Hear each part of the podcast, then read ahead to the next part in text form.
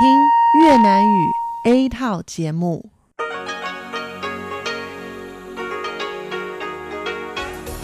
Đây là Đài Phát thanh Quốc tế Đài Loan RTI.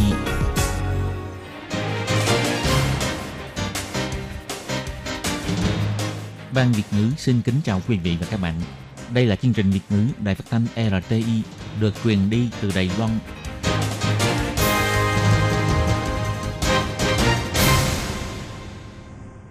Hello, tôi Kim xin kính chào các bạn. Hoan nghênh các bạn đã đến với chương trình Việt ngữ ngày hôm nay của chúng tôi. Các bạn thân mến, hôm nay là thứ ba, ngày 17 tháng 12 năm 2019, cũng tức ngày 22 tháng 11 âm lịch năm kỷ hợi. Chương trình Việt ngữ ngày hôm nay của chúng tôi sẽ bao gồm các nội dung chính như sau. Mở đầu là bản tin thời sự trong ngày, tiếp đến là chuyên mục tin vắn lao động nước ngoài, rồi đến chuyên mục tiếng hoa trong mỗi ngày, chuyên mục khám phá thiên nhiên, và sau cùng, chương trình của chúng tôi sẽ khép lại với chuyên mục điểm hẹn văn hóa. Mở đầu chương trình hôm nay, Tố Kim xin mời các bạn cùng đón nghe bản tin thời sự trong ngày. Và trước hết, mời các bạn cùng theo dõi các mẫu tin tóm lược. Tân đại sứ Honduras đã đến Đài Loan nhận nhiệm vụ. Dính líu việc đưa quan chức Trung Quốc sang Đài Loan, công ty du lịch của Trương Vĩ bị điều tra. Không thể kịp thời ra lệnh cấm xuất cảnh đối với người chịu trách nhiệm của công ty, Bộ Lao động Đài Loan đề nghị sửa luật. Quỹ Hussein mời Bộ trưởng Tài chính nấu các món ăn Tết, kêu gọi xã hội quan tâm người già neo đơn. Sở Quản lý Thực phẩm và Dược phẩm Đài Loan ra lệnh hãng dược thu hồi thuốc Chitas và trình bản báo cáo. Lý Dục Thuần, nhân viên y tế Bệnh viện Đài Đông, đến Khân Gia giúp đỡ trẻ em châu Phi. Và sau đây Tố Kim xin mời các bạn cùng theo dõi nội dung chi tiết của bản tin thời sự ngày hôm nay nhé. Hơn nửa năm nay, chức vụ đại sứ Honduras tại Đài Loan bị bỏ trống. Cuối cùng, vào ngày 16 tháng 12, tân đại sứ Batis đã đến Đài Loan nhận nhiệm vụ này. Ngày 17 tháng 12, Bộ Ngoại giao Đài Loan cho biết, quan hệ bang giao giữa Đài Loan và Honduras vô cùng tốt đẹp. Sắp tới sẽ cùng bắt tay hợp tác với tân đại sứ nước bạn trên nền tảng hữu nghị này. Phó Bộ trưởng Lưu Dục Kỳ, Bộ Ngoại giao Đài Loan nói,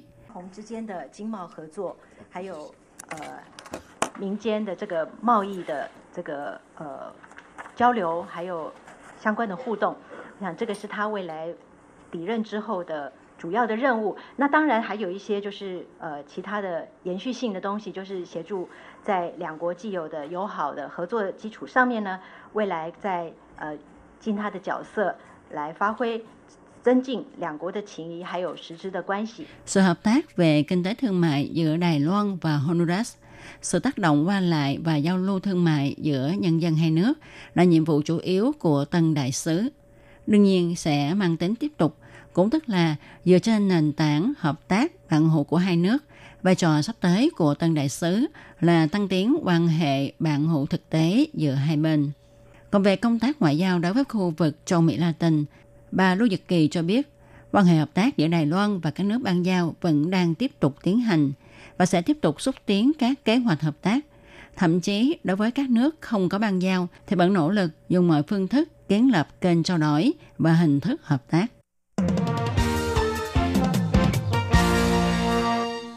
Các giả họ Hồng đã nghỉ hưu dính líu đến việc trợ giúp đưa 5.000 nhân sĩ Trung Quốc vào Đài Loan phi pháp.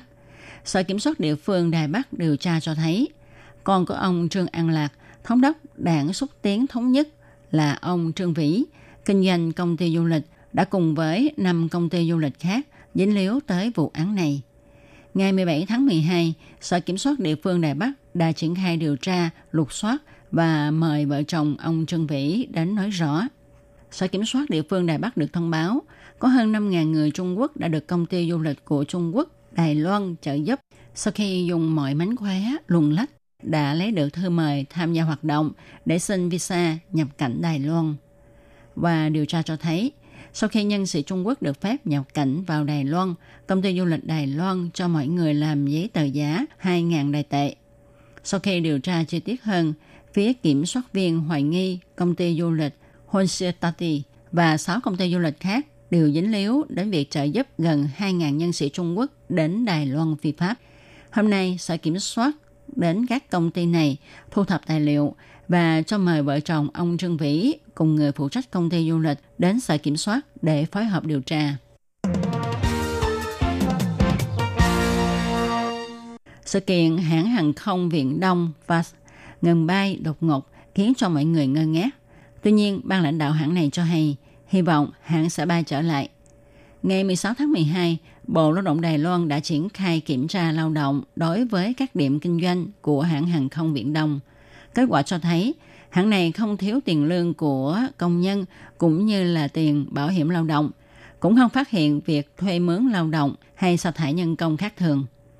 Do luật bảo vệ người lao động có quy định, nếu như sa thải nhân công số lượng nhiều và người phụ trách doanh nghiệp thiếu lương của nhân viên trên 20 triệu đài tệ và đến thời hạn cho phép trả mà không thực hiện được thì mới cấm không được xuất cảnh. Với quy định như thế này thì nếu người phụ trách doanh nghiệp có ý đồ trốn ra nước ngoài thì không thể nào ngăn cản được. Đối với vấn đề này, ngày 17 tháng 12, Bộ trưởng Hứa Minh Xuân, Bộ Lao động cho biết, sự việc này đã khiến cho Bộ Lao động phát hiện ra điều này, sắp tới sẽ đề nghị sửa luật. Còn nếu như hãng hàng không Viễn Đông không thể phục hồi bay trở lại, thì nhân viên của hãng sẽ phải thất nghiệp. Bà Hứa Minh Xuân nhấn mạnh, Bộ Lao động sẽ tiếp tục theo dõi, quan sát tình hình kinh doanh và xử lý tiền lương cho nhân viên của hãng này. Chẳng may hãng không thể kinh doanh vận hành nữa, phải sa thải lượng lớn nhân viên, thì Bộ Lao động sẽ can thiệp để bảo vệ lợi ích cho người lao động. Tết sắp đến, Quỹ Hun San cùng Ngân hàng Trương Hóa mời ông Tô Kiến Vinh, Bộ trưởng Bộ Tài chính Đài Loan làm các món ăn Tết. Hy vọng qua hành động này có thể khơi dậy sự quan tâm của mọi người mua thức ăn Tết để giúp đỡ người già neo đơn. Qua đây cũng nhắc nhở mọi người coi trọng nghị đề chăm sóc người già neo đơn ở Đài Loan. Bộ trưởng Tô Kiến Vinh mặc tập về làm bếp, cầm dao cắt thức ăn, cùng với diễn viên tượng vĩ văn làm món cơm chiên cà ri với thơm. Hoạt động nấu ăn này được quỹ Hosan tổ chức với mục đích hy vọng người cao tuổi đến tham dự tận hưởng được không khí náo nhiệt. Mặt khác, kêu gọi mọi người mua thức ăn ngày Tết để giúp đỡ người cao tuổi neo đơn. Bà Lý Tú Quyên, Phó Bí thư quỹ Hosan cho biết, 17 năm trước, khi bà cùng đồng nghiệp đi thăm một người cao tuổi đi lại không tiện. Nhưng trước khi bước vào nhà, vị lão niên này mời đoàn mua bánh để ông có tiền ăn Tết. Và câu chuyện này đã gợi ý cho quỹ Hussein thực hiện hạng mục phục vụ thực phẩm Tết. Bà Lý Tú Quyên cho biết, hiện nay quỹ Hoa San có 389 điểm phục vụ trên toàn Đài Loan, cung cấp phục vụ cho người cao tuổi bất cứ lúc nào. Bà hy vọng xã hội tiếp sức để quỹ có thể đạt đến mục tiêu 550 điểm phục vụ trên toàn Đài Loan vì nhu cầu chăm sóc người cao tuổi ngày càng nhiều. Quỹ Hussein cho biết, phục vụ món ăn Tết không chỉ để cho người cao tuổi no ấm, mà càng muốn thông qua việc thăm hỏi để quan tâm đến sức khỏe của họ. Do đó, quỹ cũng hy vọng cộng đồng xã hội, ngoài việc quyên tặng lòng thương yêu, mà cũng nên coi trọng nghị đề người già neo đơn.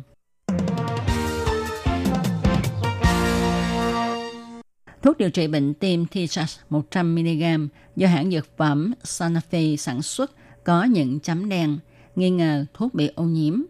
Ngày 16 tháng 12, hãng dược phẩm Sanofi đã khẩn cấp thu hồi lô thuốc có mã số U322.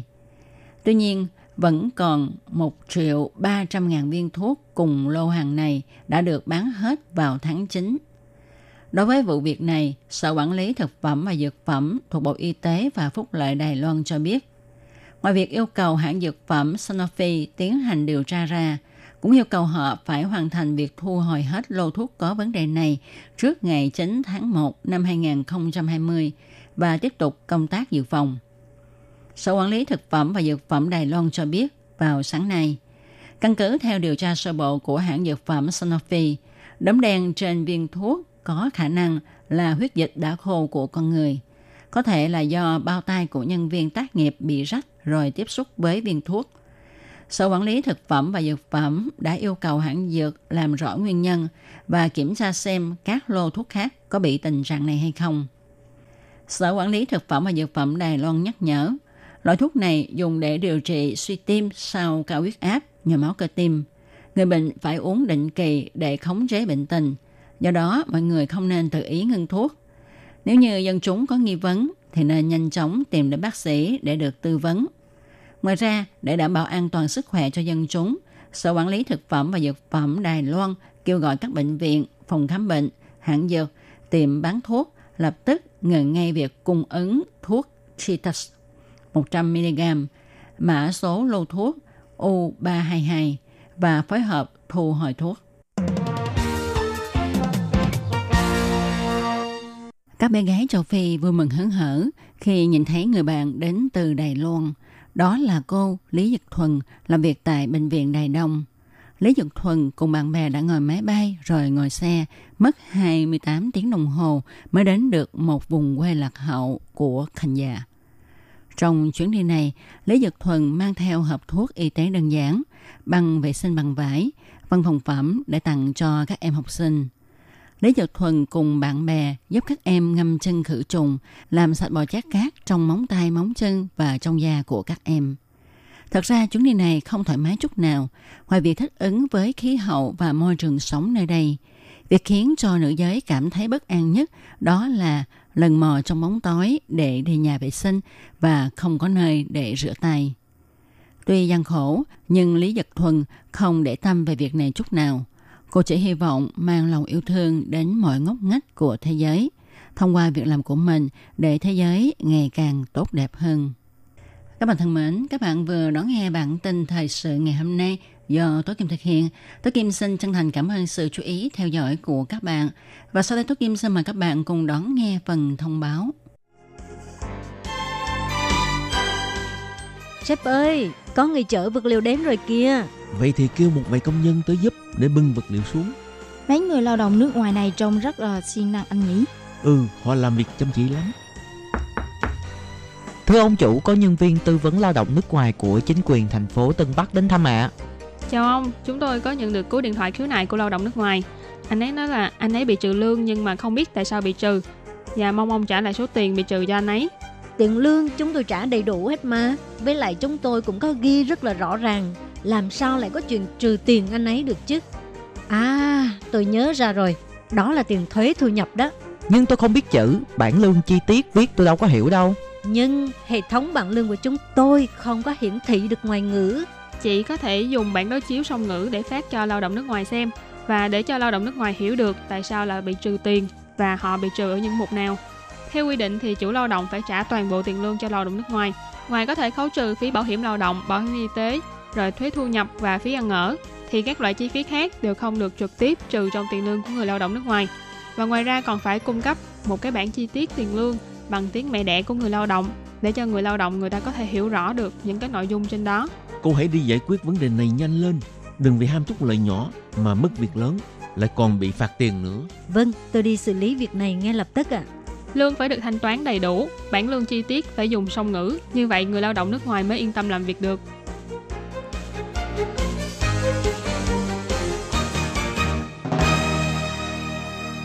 Xin chào quý vị và các bạn thính giả thân mến. Chương trình phát thanh tiếng Việt của Đài Phát thanh Quốc tế Đài Loan RTI được truyền thanh 3 buổi tại Việt Nam, mỗi buổi phát 1 tiếng đồng hồ. Buổi phát chính vào lúc 6 giờ đến 7 giờ tối hàng ngày giờ Việt Nam qua tần số SW 9425 kHz với sóng dài 31 m. Buổi phát lại lần thứ nhất vào hôm sau 9 giờ tới 10 giờ tối Việt Nam qua tần số SW 9625 kHz với sóng dài 31 m Buổi phát lại lần 2 vào hôm sau 6 giờ đến 7 giờ sáng giờ Việt Nam qua tần số SW 11.655 kHz với sóng dài 25 m. Ngoài ra, tại Giang Nghĩa, Vân Lâm và Đài Nam có thể đón nghe chương trình phát thanh tiếng Việt qua tần số AM 1422 kHz vào lúc 7 giờ tới 8 giờ tối mỗi thứ ba hàng tuần và đón nghe chương trình giờ phát lại vào lúc 10 giờ tới 11 giờ sáng giờ Đài Loan qua tần số AM 1422 kHz và sau đây xin mời các bạn tiếp tục đón nghe nội dung chương trình hôm nay.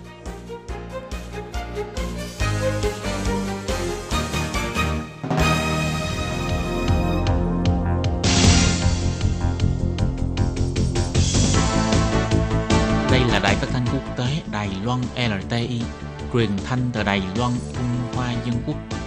Mời các bạn theo dõi mục tin vắn lao động ngoài. Khi Nhi và Thúy Anh xin chào các bạn. Xin mời các bạn cùng đón nghe chuyên mục tin vắn lao động của tuần này. Các bạn thân mến, trong chuyên mục tin vắn lao động của tuần này, Thúy Anh và Khiết Nhi xin mang đến cho các bạn thông tin như sau. Bộ Lao động phát hành video tập huấn trước khi làm việc dành cho lao động người nước ngoài bằng 4 ngôn ngữ, tuyên truyền ý thức bảo vệ động vật, thành lập cơ chế tố giác bảo vệ động vật. Sau đây xin mời các bạn cùng đón nghe phần nội dung chi tiết của bản tin. Đối với các bạn lao động di trú lần đầu tiên đến Đài Loan làm việc thì có thể là do không hiểu biết về luật pháp cũng như là có sự khác biệt về văn hóa giữa quê nhà Việt Nam và Đài Loan, khiến cho các bạn vô tình vi phạm vào pháp luật của Đài Loan. Nghiêm trọng nhất là có thể sẽ mãi mãi không được quay lại Đài Loan làm việc. Để hỗ trợ cho chủ thuê tuyên truyền hướng dẫn luật pháp cho lao động di trú, cũng như là giúp cho các bạn lao động di trú có thể sớm thích nghi với cuộc sống tại Đài Loan, thì Bộ Lao động đã phát hành video mang tên tập huấn trước khi làm việc dành cho lao động nước ngoài bằng 4 ngôn ngữ khác nhau. Trong đó thì video này cũng sẽ bao gồm những hướng dẫn về luật bảo vệ động vật, các quy định về sức khỏe, y tế, vân vân. Chủ thuê có thể truy cập vào trang mạng thông tin bảo vệ quyền lợi người lao động nước ngoài để tải video này về. Theo Điều 25 của Luật Bảo vệ Động vật quy định, nếu cố ý sát hại hay là ngược đãi động vật, khiến cho cơ thể của động vật bị khuyết tật nghiêm trọng và mất chức năng của các cơ quan trên cơ thể động vật, thì có thể sẽ bị giam hoặc bị phạt tù dưới 2 năm, hoặc phạt tiền từ 200.000 cho đến 2 triệu đài tệ. Sẽ tùy vào mức độ nghiêm trọng của tình tiết vi phạm hoặc số lần vi phạm, vi phạm liên tục vân vân và cao nhất có thể bị phạt tù từ 1 đến 5 năm tù và phạt tiền từ 50.000 đài tệ cho đến 5 triệu đài tệ. Và điều 27 của luật này cũng có quy định, ngoài việc mua bán, ăn hoặc tàn trữ thịt và nội tạng của chó mèo, hoặc là các thực phẩm có chứa thành phần thịt chó mèo, cũng sẽ bị phạt từ 50.000 cho đến 250.000 đài tệ. Sở Phát triển Nguồn Nhân lực thuộc Bộ Lao động cũng cho biết thêm, luật bảo vệ động vật của Đài Loan quy định không ai được giết hại chó mèo, nặng nhất có thể bị giam hoặc là phạt tù dưới 2 năm và phạt cao nhất là 2 triệu đại tệ. Ngoài ra nếu như bán hoặc ăn thịt chó mèo, mức phạt cao nhất là 250.000 đại tệ. Nếu như các bạn lao động di trú đang sinh sống và làm việc tại Đài Loan, vi phạm vào những điều luật này, ngoài việc bị xử phạt thì còn sẽ bị mất công việc mà mình đang làm, thậm chí là vĩnh viễn không được quay lại Đài Loan làm việc. Cho nên nhắc nhở các bạn lao động di trú là hãy nhớ tuân thủ theo quy định của pháp luật Đài Loan.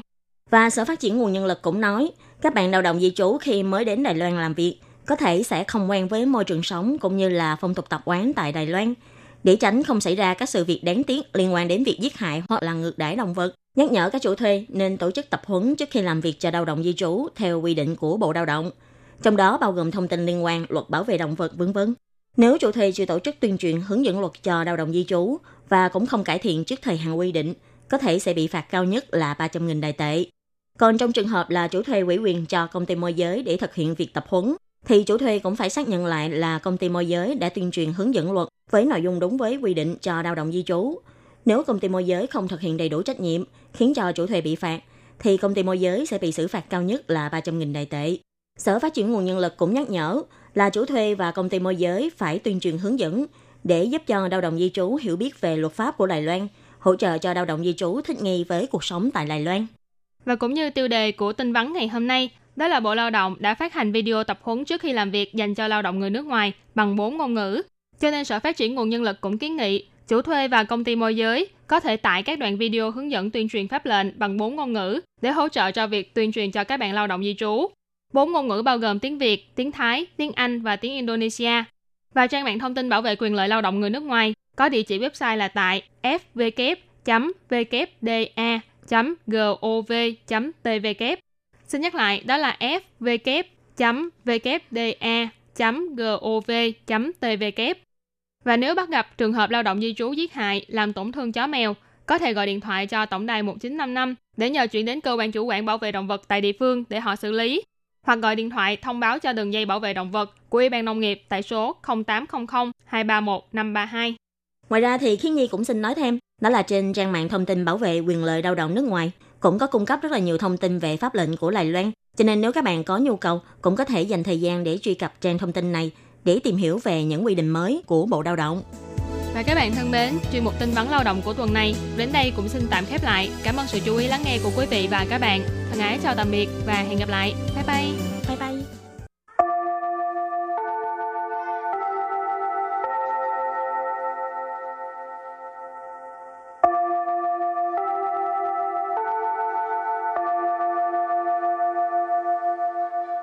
Xin mời quý vị và các bạn đến với chuyên mục Tiếng Hoa cho mỗi ngày do Lệ Phương và Thúy Anh cùng thực hiện.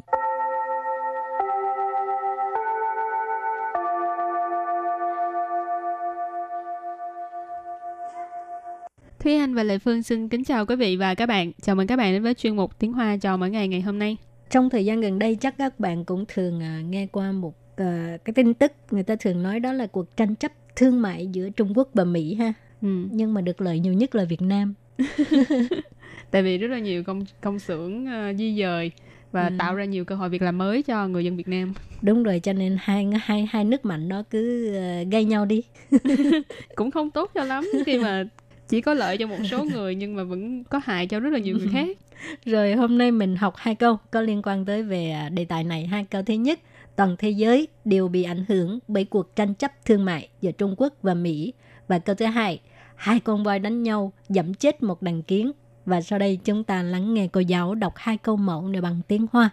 中国和美国的贸易纠纷，全世界都受到影响。两只大象打架，踩死一堆蚂蚁。 Thúy Anh xin giải thích câu mẫu số 1. 中国和美国的贸易纠纷，全世界都受到影响。中国 Trung Quốc là Trung Quốc, 和 khở là và, 美国 Mỹ của là nước Mỹ, Hoa Kỳ, 贸易 Mao yi là thương mại, 纠纷 Chô phân là tranh chấp. Cho nên vế đầu tiên là tranh chấp thương mại giữa Trung Quốc và Mỹ. 全世界 全世界 là toàn thế giới, 都 Tâu là đều, 受到 Sâu tạo là gặp phải, hứng chịu, 影响。 Diễn sẵn là ảnh hưởng. Và sau đây chúng ta hãy cùng lắng nghe cô giáo đọc lại câu mẫu này bằng tiếng Hoa. 中国和美国的贸易纠纷，全世界都受到影响。中国 和美国的贸易纠纷，全世界都受到影响。 Câu này có nghĩa là toàn thế giới đều bị ảnh hưởng bởi cuộc tranh chấp thương mại giữa Trung Quốc và Mỹ. Và câu thứ hai, hai con voi đánh nhau dẫm chết một đàn kiến. 两只大象打架，踩死一堆蚂蚁。 sau đây Lê Phương xin giải thích các từ vựng trong câu 2. Liang chứ ta xiang. Liang chứ ta xiang tức là hai con voi. Liang là hai. Chứ là lượng từ chỉ động vật.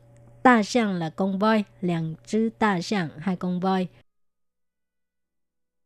Tà gia. Tà gia tức là đánh nhau. Thái sử. Thái sử tức là dẫm chết ha. Sự là chết. Xài tức là đạp dẫm. 一堆蚂蚁。 Y tuế mã gì là một đàn kiến ha. Y tuế có nghĩa là một đống. Mã gì là kiến. Và sau đây chúng ta lắng nghe cô giáo đọc câu mẫu này bằng tiếng Hoa. 两只大象打架，踩死一堆蚂蚁。两只大 象打架，踩死一堆蚂蚁。 Câu vừa rồi là hai con voi đánh nhau, dẫm chết một đàn kiến. Và sau đây chúng ta hãy cùng đến với phần từ vựng mở rộng.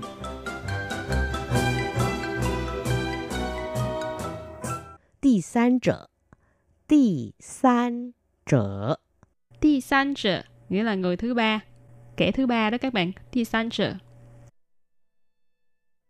旁观者，旁观者， 旁观者 tức là người ngoài cuộc ha. Phản quan tức là uh, đứng ở bên cạnh nhìn á, à, còn trợ tức là người. 局外人，局外人， Chủ ngoại rịnh nghĩa là người ngoài cuộc. Học, bây giờ mình đặt câu cho các từ vựng mở rộng. Từ thứ nhất, 第三者, người thứ ba. 这件事 你我知道就好，不要让第三者知道。这件事你我知道就好，不要让第三者知道。Câu này có nghĩa là việc này thì mình với bạn biết là được rồi, đừng có để cho người thứ ba biết. 这件事 tức là việc này, ní của bạn và tôi, bạn và mình. 知道就好, biết là được rồi. 不要 là đừng, rằng là để, 第三者 người thứ ba, 知道 là biết. Và đặt câu với từ kế tiếp là phản quan trở. Tăng chủ trở mỹ, phản quan trợ 清. Tăng chủ trở mỹ, phản quan trợ 清. Câu này tiếng Việt có nghĩa là chuyện người thì sáng mà chuyện mình thì quán. Tăng chủ là người trong cuộc. Trở, nãy chị Lê Phương có nói là người. Mỹ là mơ hồ. Cho nên tăng chủ trở Mỹ là người trong cuộc thì mơ hồ. Nghĩa là chuyện mình thì quán. Ở phản quan trợ là người ngoài cuộc. Chiên là tỉnh táo hoặc là rõ ràng. Cho nên phản quan trợ chiên nghĩa là người ngoài cuộc thì sáng. Hảo, đặt câu cho từ cuối cùng. 局外人, người ngoài cuộc. 你们的故事得由你自己写，我终究只是个局外人。你们的故事得由你自己写，我终究只是一个局外人。Câu này có nghĩa là câu chuyện của các bạn thì phải do bạn tự mình viết. Mình nói cho cùng cũng chỉ là một người ngoài cuộc.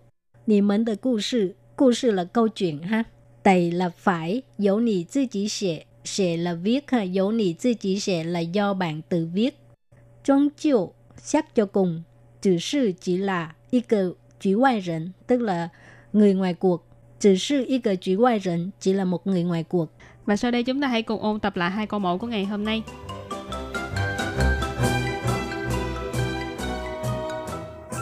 中国和美国的贸易纠纷，全世界都受到影响。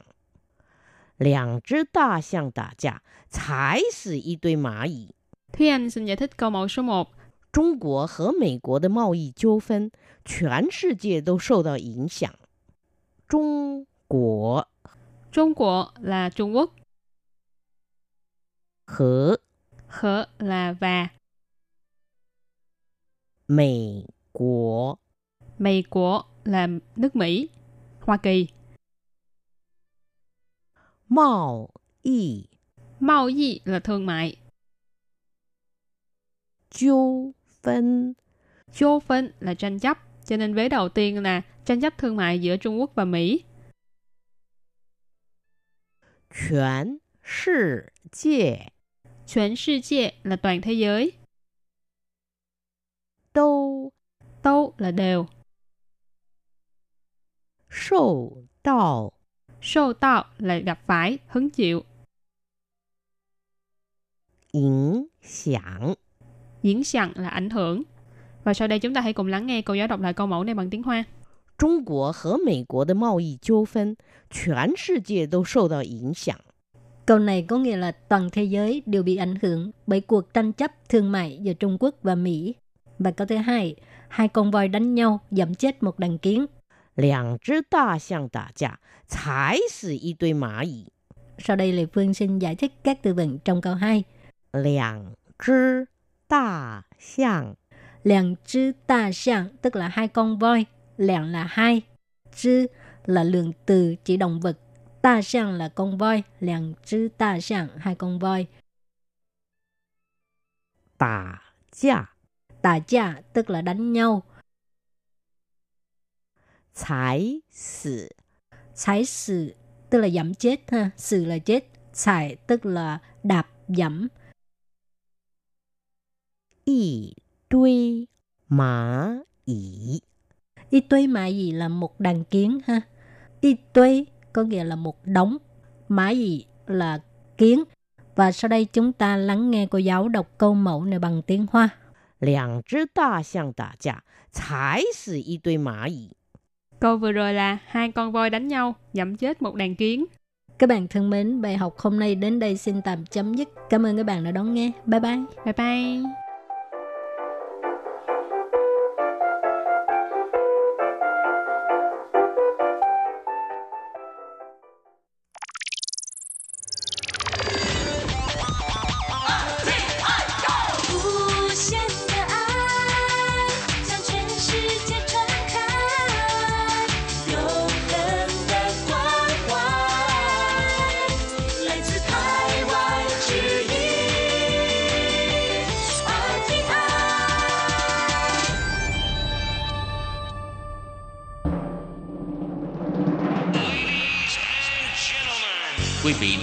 Nghe chương trình Việt ngữ Đài RTI truyền thanh từ Đài Loan.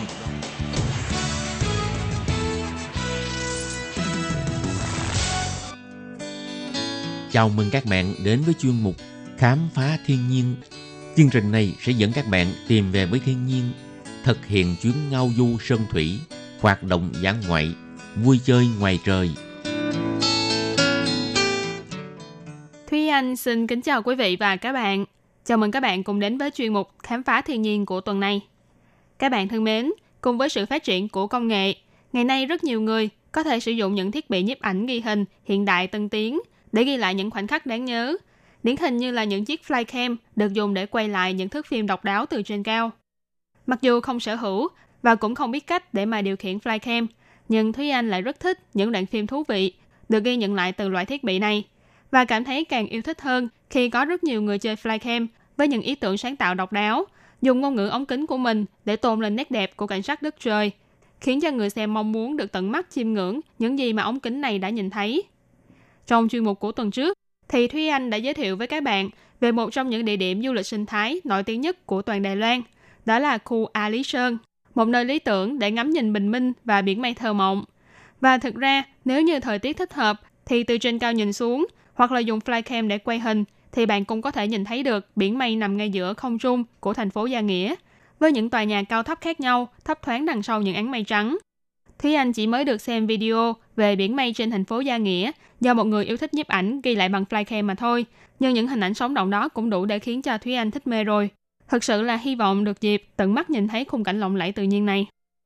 A Lý Sơn ngoài nổi tiếng với cảnh sắc bình minh và biển mây thơ mộng, thì còn nổi tiếng với dãy đồi núi có tài nguyên rừng phong phú đa dạng, thời tiết mát mẻ và cả những chuyến tàu lửa leo núi vượt rừng thú vị. Và trong chuyên mục của tuần trước, khi nói đến phần xe lửa đi trong rừng, thì Thúy Anh cũng có giới thiệu là dạng xe lửa này hiện tại ở Đài Loan còn được vận hành ở hai nơi, một là ở khu A Lý Sơn và nơi còn lại chính là nhân vật chính của chúng ta ngày hôm nay, núi Thái Bình. Tiếp sau đây trong chuyên mục khám phá thiên nhiên ngày hôm nay thì các bạn hãy cùng Thúy Anh đi khám phá đôi chút về núi Thái Bình các bạn nhé.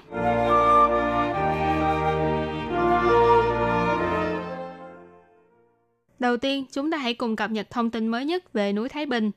Trên trang tin tức của đài RTI ngày hôm qua đã đưa tin về vùng núi này như sau. Hồ Thủy Phong tại công viên rừng quốc gia núi Thái Bình thuộc huyện Nghi Lan nằm ở độ cao 1.850 m so với mực nước biển. Vào ngày 16 tháng 12 vừa qua, thì nơi này đã có nhiệt độ khá thấp.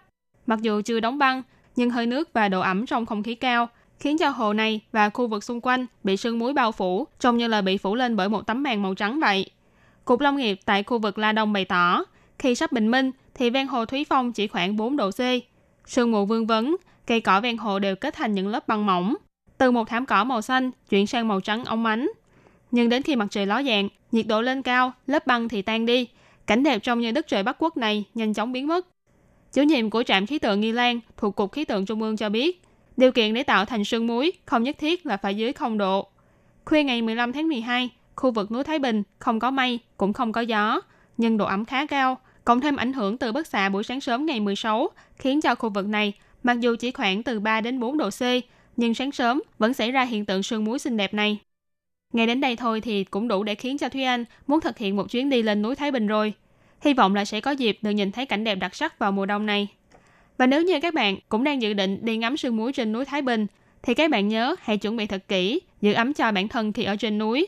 Và cũng đừng quên chụp ảnh hay chia sẻ kinh nghiệm của mình với ban Việt ngữ các bạn nhé. Nhưng nãy giờ nói đến núi Thái Bình, bà vẫn chưa giới thiệu núi này nằm ở đâu và có đặc điểm gì phải không nè? Cho nên tiếp sau đây sẽ là một số thông tin về vùng núi này. Núi Thái Bình hay chúng ta thường nghe là Thái Phiện San, từ Hán Việt là Thái Bình Sơn hoặc là Thái Bình Sang, là một ngọn núi tọa lạc ở xã Đại Đồng, huyện Nghi Lan, Đài Loan. Cùng với Bát Tiên Sơn và A Lý Sơn là một trong ba khu vực giải trí trong rừng lớn nhất toàn Đài Loan. Trong khu vực của núi Thái Bình thì có hồ Thúy Phong, nổi tiếng với phong cảnh đẹp, là hồ lớn nhất trên núi cao của đảo Đài Loan. Công viên rừng quốc gia núi Thái Bình nằm trong phạm vi quản lý của Văn phòng Quản lý khu vực rừng La Đông thuộc Cục Lâm nghiệp Đài Loan.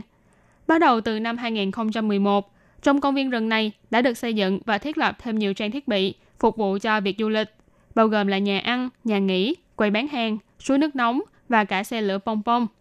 Khu vực này khá là rộng lớn, diện tích khoảng 12.930 hectare, bao gồm những cứ điểm như là Thổ Trường, Nhân Trạch, Trung Giang, Bạch Lĩnh, núi Thái Bình, Mậu Hưng, Hồ Thúy Phong, vân vân. Công viên rừng quốc gia núi Thái Bình được bao phủ bởi rừng cây xanh um tùm, núi non trùng điệp, có tài nguyên cảnh quan thiên nhiên phong phú, thường xuất hiện những cảnh tượng thu hút không ít khách du lịch đến đây tham quan như là suối nước nóng, biển mây, tuyết rơi, thác nước, vân vân. Và chính không gian rừng cây thiên nhiên rộng lớn này cũng như trở thành một thành trì để bảo vệ cho rừng núi, không để cho không khí ô nhiễm xâm phạm. Đến núi Thái Bình, bạn có thể thoải mái hít thở không khí trong lành, tản bộ giữa thiên nhiên, cùng gia đình và bạn bè vui chơi giữa núi rừng, tìm hiểu về sinh thái đa dạng ở nơi đây. Công viên rừng quốc gia núi Thái Bình có nhiều tài nguyên rừng phong phú đa dạng, nhất là loài gỗ bách và sồi của Đài Loan. Đây là những giống cây đặc chủng của hòn đảo Ngọc này. Công viên rừng nguyên sinh ở đằng sau Thái Bình Sơn Trang và khu vực đồi núi xung quanh Hồ Thúy Phong đến nay vẫn còn những mảng rừng sồi nguyên sinh. Và ở Bạch Lĩnh thì còn có một cây bách đỏ khổng lồ với hơn 2.500 năm tuổi. Cây này cao khoảng 30 mét, thân cây to lớn, phải đến 6 người ôm mới xuể. Mặc dù bên trong những cành cây này đã bắt đầu xuất hiện hiện tượng bị rỗng bên trong, nhưng phần gỗ xung quanh của cây thì vẫn có thể thực hiện chức năng cung cấp nước và dinh dưỡng cho cây này. Còn cây sồi Đài Loan là một giống cây đặc chủng quý hiếm từ kỷ băng hà. Ở khu vực núi Đồng Sơn trong công viên rừng quốc gia núi Thái Bình ngày nay là khu vực tập trung sinh trưởng lớn nhất của giống sồi Đài Loan này. Diện tích sinh trưởng của chúng là khoảng 1.154 hecta. Vào mùa thu, lá sồi sẽ thay màu áo mới. Cả một mảng rừng chuyển sang màu vàng tươi, vô cùng bắt mắt. Mỗi năm cứ vào dịp cây sồi thay lá, thì khu vực này lại rộ lên trào lưu du lịch check-in và ngắm cảnh. Truyền thông cũng thường xuyên có những bài giới thiệu về mùa lá vàng này, thu hút rất nhiều khách du lịch gần xa đến núi Thái Bình khám phá rừng nguyên sinh. Môi trường tự nhiên ở núi Thái Bình do thường xuyên được giữ ẩm bởi gió biển thổi vào từ Thái Bình Dương và gió mùa đông bắc, lượng mưa quanh năm cao, bình quân độ ẩm trong năm là từ 85% trở lên, có thể nói là gần như lúc nào cũng bị bao phủ bởi sương mù. Cũng vì thế mà ở đây khá mát mẻ, độ ẩm cao, rất thích hợp cho các giống cây quý giá đặc hữu của Đài Loan sinh sống, như là cây bách đỏ, bách dẹt, thông Đài Loan, sa mù dầu vân vân. Ngoài những giống cây có sẵn trong tự nhiên, Văn phòng quản lý rừng còn trồng rất nhiều giống cây gỗ to hoặc là đặc trưng ở đây, tạo thành những hàng cây dọc theo đường đi, nhất là những hàng cây lá kim, khiến cho bạn tưởng chừng như là mình đang đi dạo giữa rừng cây lá kim ở châu Âu hay là Bắc Mỹ, vô cùng lãng mạn. Với môi trường tự nhiên ưu việt như thế, đương nhiên núi Thái Bình cũng là nơi sinh sống thích hợp cho rất nhiều loài động vật khác nhau, như là động vật có vú thì có những loài như là gấu đen cổ trắng, chồn họng vàng, cầy vòi mốc, cầy mốc cua, sơn khương, sơn dương Đài Loan, khỉ macaca, sóc bay khổng lồ đỏ trắng, triết Siberia, heo rừng vân vân. Trong đó những loài nằm trong danh sách bảo tồn của Đài Loan như là giống khỉ macaca Đài Loan và sơn khương là dễ thấy nhất. Còn giống gấu đen cổ trắng hay thường gọi là gấu đen Formosan là giống động vật bảo tồn đang phải đối mặt với nguy cơ tuyệt chủng. Cho nên trong công viên này thường là chỉ phát hiện những dấu tích mà chúng để lại, chứ khó mà có thể tìm thấy được hình bóng của chúng trong công viên. Các giống chim trong công viên này thì cũng không ít. Căn cứ theo số liệu ghi chú của Cục Lâm nghiệp, thì khu vực phụ cận của núi Thái Bình có tổng cộng là 53 chi, 164 loài chim. Trong rừng chủ yếu là các loài chim sống thường niên ở đây. Trong đó đa số thì là các loài chim nằm trong danh sách bảo tồn hoặc là giống chim đặc chủng. Còn loài lưỡng cư thì có 4 chi, 13 loài, nhưng số lượng quần thể khá lớn. Ở những nơi như suối nước nóng Cư Chi Rạch, Hồ Thúy Phong vân vân thường xuất hiện rất nhiều loài lưỡng cư. Vì thế khi đến đây, có lẽ bạn sẽ được nghe thấy rất nhiều giọng ca vàng giữa thiên nhiên rộng lớn. Tiếp sau đây thì Thúy Anh xin giới thiệu với các bạn về một số địa điểm du lịch tại công viên rừng quốc gia núi Thái Bình. Đầu tiên là Hồ Thúy Phong. Hồ Thúy Phong trên núi Thái Bình, huyện Nghi Lan là hồ nước trên núi cao nhất toàn Đài Loan. Diện tích mặt hồ là khoảng 25 hecta, được mệnh danh là viên đá lam bảo thạch gắn trên núi. Nằm ở độ cao 1.850 m so với mực nước biển, không có một sông suối nào đổ vào đây, cho nên đây là một hồ nước độc lập. Nguồn nước chủ yếu là nhờ vào nước mưa. Mỗi năm từ tháng 1 đến tháng 4 là mùa khô. Viện xung quanh của hồ sẽ xuất hiện những mảng cỏ rộng lớn, chỉ còn lại một mảng hồ nhỏ khoảng 8 hecta và sâu 3 mét. Đến mùa hè, mùa bão thì mưa lớn mang đến lượng nước dồi dào. Từ tháng 9 đến tháng 11 là mùa nước đầy. Diện tích hồ lúc đó có thể đạt đến khoảng 25 hecta, sâu đến 7 mét. Nhưng bất kể là mùa nào thì nước hồ trong xanh vẫn luôn xinh đẹp giữa núi rừng. Khi thời tiết đẹp, đứng từ trên đài quan sát nhìn ra xa, hồ Thúy Phong trông như là một viên đá quý của tự nhiên. Đến khi chiều về, sương lan tỏa khắp núi rừng, thì hồ lại hóa thân thành người thiếu nữ xinh đẹp trong làn sương mỏng, khiến người ta ngây ngất. Ngoài ra nếu như bạn đến hồ Thúy Phong vào buổi sáng sớm, còn sẽ có dịp nhìn thấy cảnh tượng biển mây lộng lẫy tráng lệ. Tiếp theo là suối nước nóng Cưu Chi Trạch. Cưu Chi Trạch trước đây gọi là Thiêu Thủy, ý chỉ là vùng đất có suối nước nóng. Từ thời quân Nhật chiếm đóng Đài Loan, những người khai thác rừng người Nhật đã cho xây dựng một nhà tắm suối nước nóng tại đây và việc ngâm suối cũng trở thành một thú vui thư giãn của những người khai thác rừng. Khi đó họ đã đặt tên cho nơi này là Cưu Trạch Ôn Tuyền. Đến năm 2006 thì được đổi tên là Cưu Chi Trạch. Suối nước nóng này có nhiệt độ từ nguồn là khoảng 140 độ C. Khu vực được quy hoạch để ngâm suối thì khoảng từ 38 đến 42 độ C. Nước suối trong veo, không màu, không mùi. Sau khi ngâm xong thì da bạn sẽ cảm thấy láng mịn hơn và cơ thể cũng khỏe khoắn hơn rất nhiều.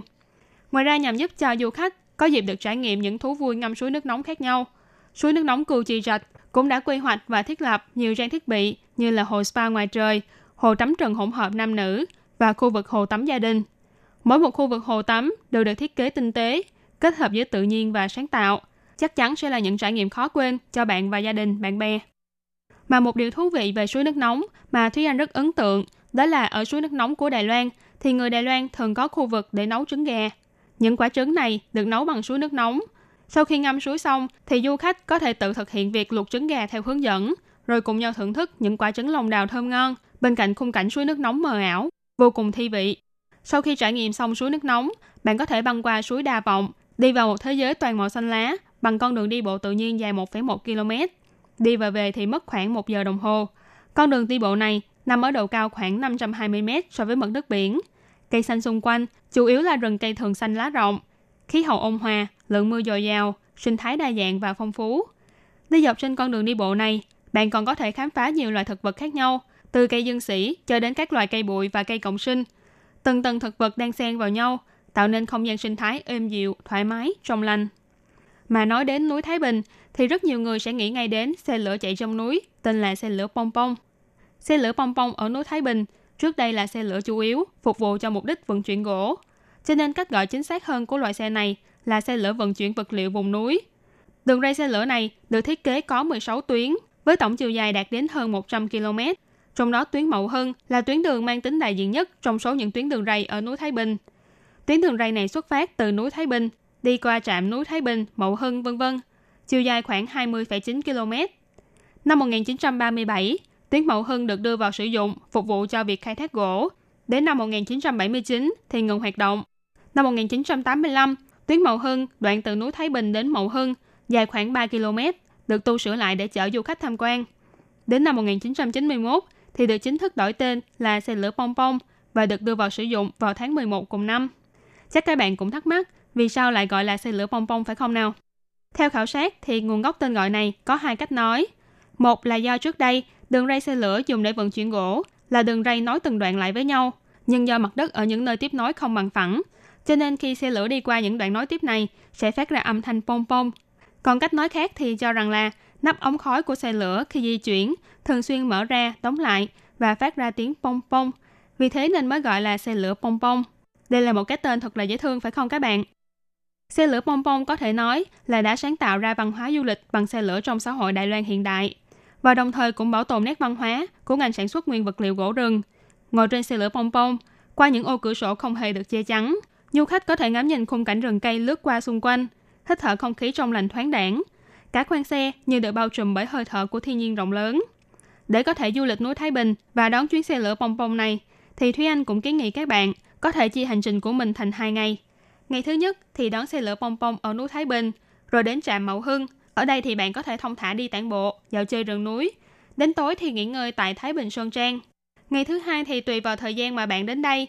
Ví dụ như là bạn đến đây vào mùa cây sồi thay lá, thì các bạn cũng có thể đi chụp ảnh check-in từ sáng sớm, rồi sau đó thì ngâm suối nước nóng, ăn một bữa ăn ngon miệng tại suối nước nóng này, rồi mới lên đường quay về nhà. Nhưng đây chỉ là kiến nghị chung thôi. Còn nếu bạn đã từng đến du lịch tại núi Thái Bình Và có kiến nghị về lịch trình nào khác thì các bạn cũng có thể viết thư hoặc là email đến cho Thúy Anh và Ban Việt ngữ để cùng chia sẻ kinh nghiệm cho nhiều người biết hơn các bạn nhé. Chuyên mục khám phá thiên nhiên của ngày hôm nay cũng xin khép lại tại đây. Cảm ơn sự chú ý lắng nghe của quý vị và các bạn. Thân ái chào tạm biệt và hẹn gặp lại. Bye bye.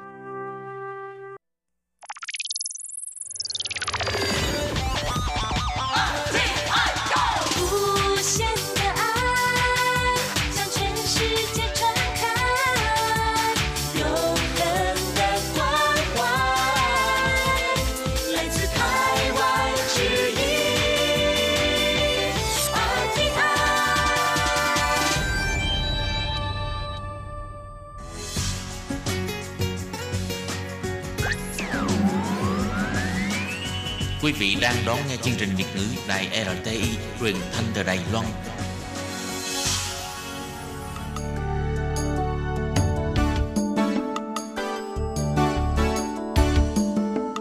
Chào mừng quý vị đến với chuyên mục Điểm hẹn văn hóa do Khiết Nhi phụ trách.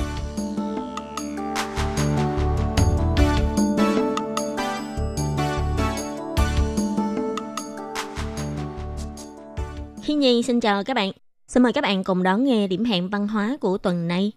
Các bạn thân mến, trước đây thì Khiết Nhi từng nghe các bạn lưu học sinh Đài Loan nói khi đi ra nước ngoài du học thì vật dụng mà họ sẽ chuẩn bị sẽ bao gồm một chiếc nồi cơm điện tà tung. Khi nghe nói về điều này, Khiết Nhi đã cảm thấy rất là ngạc nhiên và rất là thắc mắc. Vì khi mang một chiếc nồi cơm điện ra nước ngoài là các bạn đóng gói hành lý sẽ rất là cồng kềnh. Vậy vì sao lại không đi mua nồi cơm điện ở nước ngoài? Lúc đó thì người bạn Đài Loan của Khiết Nhi đã giải thích là vì nồi cơm điện ta tung rất là dễ sử dụng cũng như là có rất là nhiều chức năng vừa có thể nấu cơm, nấu canh cũng như là có thể hấp và hầm đồ ăn. Cho nên nếu như mà đối với các bạn sinh viên chỉ muốn nấu ăn đơn giản thôi thì một chiếc nồi cơm điện như thế là có thể đáp ứng đầy đủ nhu cầu của các bạn. Và cũng có tin từ trên báo chí nói rằng nồi cơm điện ta tung chính là một trong những vật dụng mà người Nhật khi đến Đài Loan thích mua về nước nhất. Trong điểm hẹn văn hóa của tuần này, Khiên Nhi muốn cùng các bạn đi tìm hiểu về nồi cơm điện Ta Tung. Khiên Nhi muốn thông qua quá trình hình thành và phát triển của chiếc nồi cơm điện Ta Tung này để cùng các bạn đi tìm hiểu về đời sống của người dân Đài Loan. Sau đây xin mời các bạn cùng đón nghe điểm hẹn văn hóa của tuần này.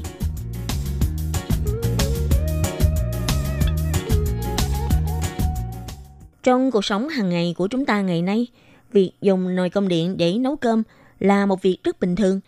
Nhưng mà vào những năm 1960, tuy còn rất là nhiều gia đình sử dụng bếp củi cũng như là bếp dầu, vân vân, thì lúc đó nồi cơm điện cũng đã bắt đầu được sử dụng. Nhìn lại lịch sử phát triển của nhà bếp Đài Loan, chúng ta có thể thấy được là đặc điểm của nồi cơm điện này hình như là không mấy gì thay đổi từ những năm 1960. Như vừa rồi Khiết Nhi có nhắc đến, đó là vào những năm thập niên 60 của thế kỷ 20, thì nồi cơm điện bắt đầu xuất hiện phổ biến tại thị trường Đài Loan. Lúc bắt đầu, cũng có khá nhiều gia đình cảm thấy không hứng thú với nồi cơm điện cho lắm. Nhưng mà đến những năm thập niên 70, thì lúc đó nồi cơm điện đã trở thành hệ thống bếp dùng để nấu nướng chính tại khu vực thành thị của Đài Loan. Và mãi cho đến sau này, khi trên thị trường xuất hiện thêm rất là nhiều loại nồi cơm điện khác nhau với các kỹ thuật khác nhau, như là nồi cơm điện tử đa chức năng tiết kiệm điện được nhập khẩu từ Nhật Bản chẳng hạn vân vân. Tuy nhiên, dù như thế nào đi chăng nữa thì chiếc nồi cơm điện truyền thống Ta tung vẫn có một chỗ đứng trong góc bếp của nhiều gia đình ngày nay. Và có thể nói, chiếc nồi cơm điện này từ lúc bắt đầu được đưa ra thị trường cho đến ngày nay, từ ngoại hình cho đến chức năng, vẫn không có nhiều sự thay đổi cho lắm. Nhìn chung, kết cấu của nồi cơm điện Ta tung là một dạng kết cấu nấu gián tiếp, đó là trong một nồi cơm điện sẽ có hai lớp, là gồm có lớp nồi ở ngoài cùng với lại các công tắc. Với bên trong là lớp nồi dùng để nấu trực tiếp gạo cũng như là các loại nguyên vật liệu khác. Và sẽ tùy vào cách chế biến của chúng ta, giữa hai lớp nồi chúng ta có thể đổ thêm nước. Nếu như mà các bạn chỉ nấu cơm thôi thì các bạn có thể không thêm nhiều nước. Nhưng mà nếu như mà các bạn muốn hấp đồ ăn thì các bạn có thể cho thêm một ít nước vào. Và khi nước này được đun sôi thì lớp nước này sẽ giúp cho các bạn hấp chín đồ ăn cũng như là góp phần giúp cho các bạn hấp chín cơm. Cho nên là khác với lại nồi cơm điện tử của chúng ta hay dùng ngày nay là cũng có hai lớp nồi. Tuy nhiên chúng ta lại không có việc mà đổ thêm nước vào để hấp chín cơm của mình ở bên trong. Nhưng với cơ chế hoạt động của nồi cơm điện ta tung thì chính là nhờ cái lớp nước này sẽ tạo ra hơi nước để giúp chúng ta hấp chín thức ăn. Cho nên cũng vì thế mà nồi cơm điện ta tung được gọi là nồi cơm điện cấp nhiệt gián tiếp. Và tuy từ đầu chuyên mục cho đến giờ, Khiết Nhi đã nhắc rất là nhiều đến nồi cơm điện Ta Tung, cũng như là người Đài Loan cứ nhắc đến nồi cơm điện sẽ nhớ ngay đến nồi cơm điện Ta Tung. Nhưng trên thực tế, từ những năm 1960, trên toàn Đài Loan có tất cả là hơn 30 hãng sản xuất nồi cơm điện. Thậm chí là có những nhãn hiệu mà mọi người còn thấy hơi lạ, như là nồi nấu cơm tự động hiệu Hoàng Quán do hãng điện khí Vĩnh Đại của thành phố Đài Bắc sản xuất. Năm 1958, hãng điện khí Vĩnh Đại này đã cho ra mắt nồi nấu cơm tự động hiệu Hoàng Quán. Và về mặt thời gian, còn ra đời sớm hơn là nồi cơm điện Ta Tung. Cả nồi cơm điện Ta Tung cũng như là nồi cơm điện Hoàng Quán đều là dạng nồi nấu cơm gián tiếp. Như vừa rồi khi Nhi có giới thiệu với các bạn ha, đó là gồm có một lớp nồi trong và một lớp nồi ở bên ngoài. Và ngoài ra là còn có nút tự động cùng với lại bộ phận phát nhiệt, thì đây là bốn thành phần chính để cấu thành cho một chiếc nồi cơm điện. Để chế tạo ra một chiếc nồi cơm điện thì chủ yếu là phải dùng các loại máy tiện hay là máy ép khuôn đúc để gia công. Vì thế, sau khi thống kê từ 30 hãng sản xuất nồi cơm điện trước đây, thì phát hiện ra có một điểm rất là thú vị ở đây, đó là về mặt vị trí phân bố của các hãng sản xuất này, chủ yếu đều nằm tại khu vực Đài Bắc, Đài Trung và Đài Nam. Và đặc điểm thứ hai đó là về tính chất ngành nghề. Ngoài có hơn một nửa các hãng này được thành lập sau năm 1945, còn những hãng khác có tiền thân là các nhà máy cơ khí, kim loại, chuyển đổi kinh doanh sang sản xuất nồi cơm điện. Tức là có rất là nhiều nhà máy sản xuất nồi cơm điện, thực ra đã được thành lập từ thời kỳ Nhật Bản cai trị tại Đài Loan, tức là trước năm 1945. Và các hãng sản xuất này đều tập trung tại các thành phố lớn của khu vực Bắc Trung Nam như là Đài Bắc, Đài Trung hay là Đài Nam. Trước đây, các hãng này chủ yếu là sản xuất bếp dầu lửa, máy quạt, motor hay là máy biến áp vân vân. Vì nhờ có các nền tảng kỹ thuật trước đây nên đã giúp họ có thể thuận lợi chuyển sang sản xuất nồi cơm điện. Đối với chiếc nồi cơm điện của hãng Ta thì trước đây đã có rất là nhiều học giả ngành thiết kế đã chỉ ra nồi cơm điện TAC6 do hãng cơ khí chế tạo gan Ta sản xuất vào năm 1960 từ chức năng đến ngoại hình và màu sắc đều đã mô phỏng và copy theo chiếc nồi cơm điện RA4 của Toshiba Nhật Bản. Nhưng thật ra, điều này cũng không có gì là lạ, vì lúc đó hãng Toshiba không có đăng ký bản quyền tại Đài Loan. Có thể nói, kỹ thuật làm nồi cơm điện này trở thành kỹ thuật chung mà cả thị trường đều có thể cùng ứng dụng. Nên các kỹ sư điện máy đã nói như thế này, nồi cơm điện cấp nhiệt gián tiếp của các hãng đều sẽ sao chép lẫn nhau, chỉ có hình dáng hơi khác, còn nội dung thực chất là tương đối hoặc hoàn toàn giống nhau, chỉ khác nhau ở mỗi tên nhãn hiệu mà thôi. Có thể nói, vào thời kỳ sau chiến tranh thế giới thứ hai, còn thiếu thốn mọi mặt về vật chất cũng như là điều kiện, và cộng thêm sự cạnh tranh của hơn 30 hãng sản xuất khác nhau, thì việc đi học lỡm sao chép lại sản phẩm của Nhật Bản, đây có vẻ chính là cách làm thông minh và tiết kiệm giá thành nhất, nhanh nhất và tốt nhất có thể.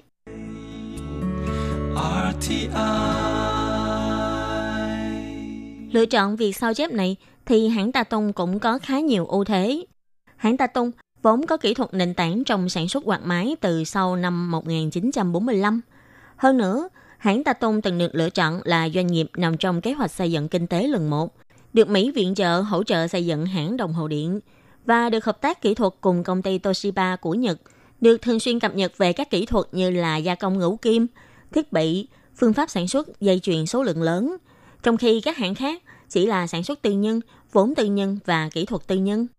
Cùng với việc học tập kỹ thuật chế tạo nồi cơm điện của hãng Toshiba Nhật Bản ra, thì các hãng chế tạo nồi cơm điện của nội địa Đài Loan cũng có một sự nỗ lực trong việc bản địa hóa các sản phẩm của mình.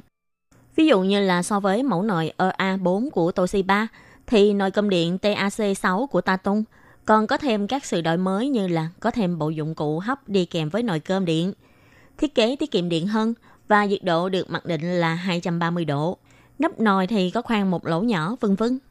Và có lẽ việc tạo nên sự khác biệt nho nhỏ giữa hai mẫu nồi của Ta Tùng với lại nồi của Toshiba chính là vì sự khác biệt về văn hóa nấu nướng, kỹ thuật gia công, bối cảnh kinh tế và xã hội. Như để đảm bảo tính đa chức năng của nồi cơm, các kỹ sư thiết kế đã suy nghĩ ra là sẽ chia lớp trong của nồi ra thành nhiều ngăn khác nhau. Như nồi cơm của Toshiba thì có thể được chia ra thành hai ngăn hoặc bốn ngăn, có thể vừa nấu cơm, vừa nấu canh, vừa dùng để hấp trứng nước cũng như là dùng để hâm nóng đồ ăn. Tuy nhiên, khi nồi cơm được ngăn thành nhiều ngăn thì lúc đó lượng cơm nấu ra sẽ không đủ cho cả gia đình cùng dùng. Và cũng có lẽ vì thế mà cơm trắng nấu ra có thể bị lẫn vào mùi vị của các loại thức ăn khác. Cho nên để đảm bảo là lượng cơm nấu ra đủ cho cả gia đình ăn, cũng như là có thể giữ được vị thơm vốn có của mùi gạo. Hãng Ta Tông đã thiết kế ra lớp nồi trong là từng lớp ngăn cách nhau và cứ mỗi một ngăn thì sẽ dùng để chế biến một món thực phẩm khác nhau.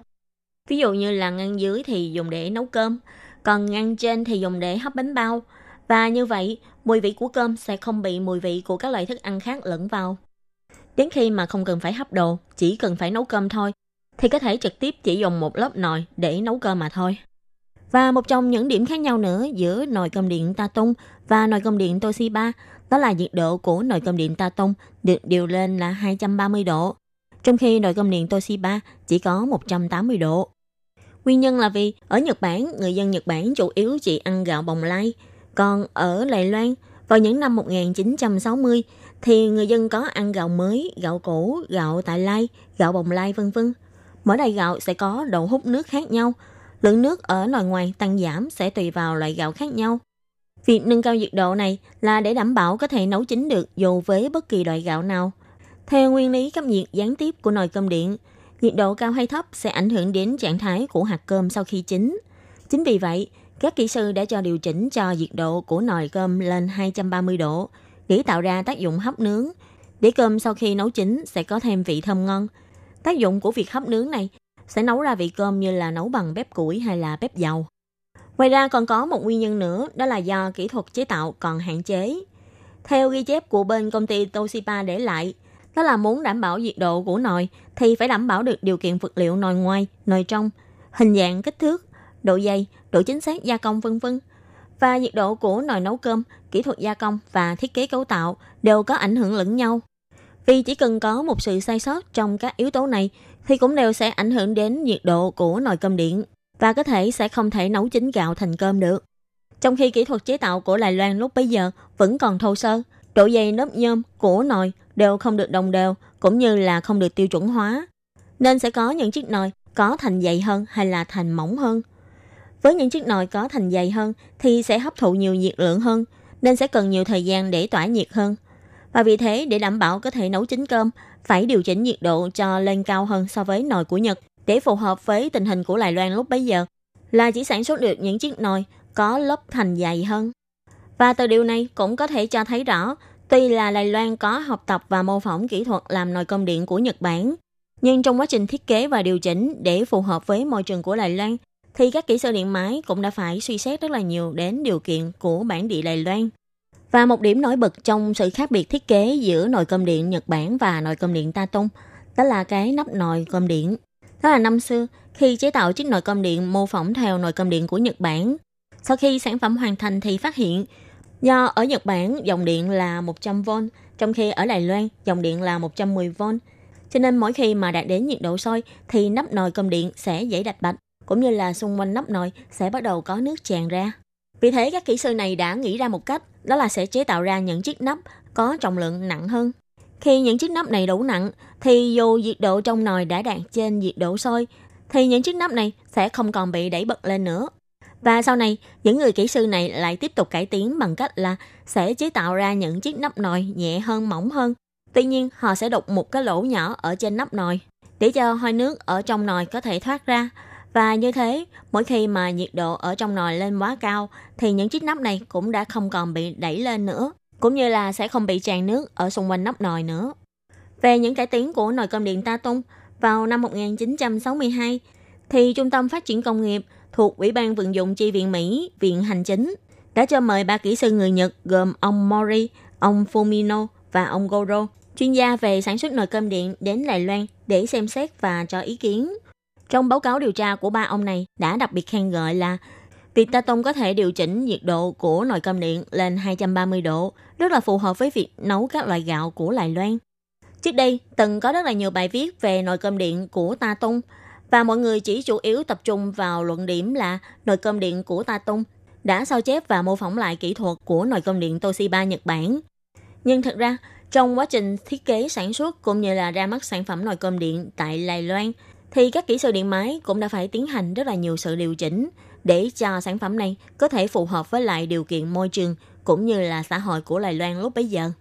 Các bạn thân mến, chuyên mục điểm hẹn văn hóa của tuần này với chủ đề về nồi cơm điện ta tung do khiến nhi biên tập và thực hiện, cũng xin tạm khép lại tại đây. Cảm ơn sự chú ý lắng nghe của quý vị và các bạn. Xin thân ái, chào tạm biệt các bạn.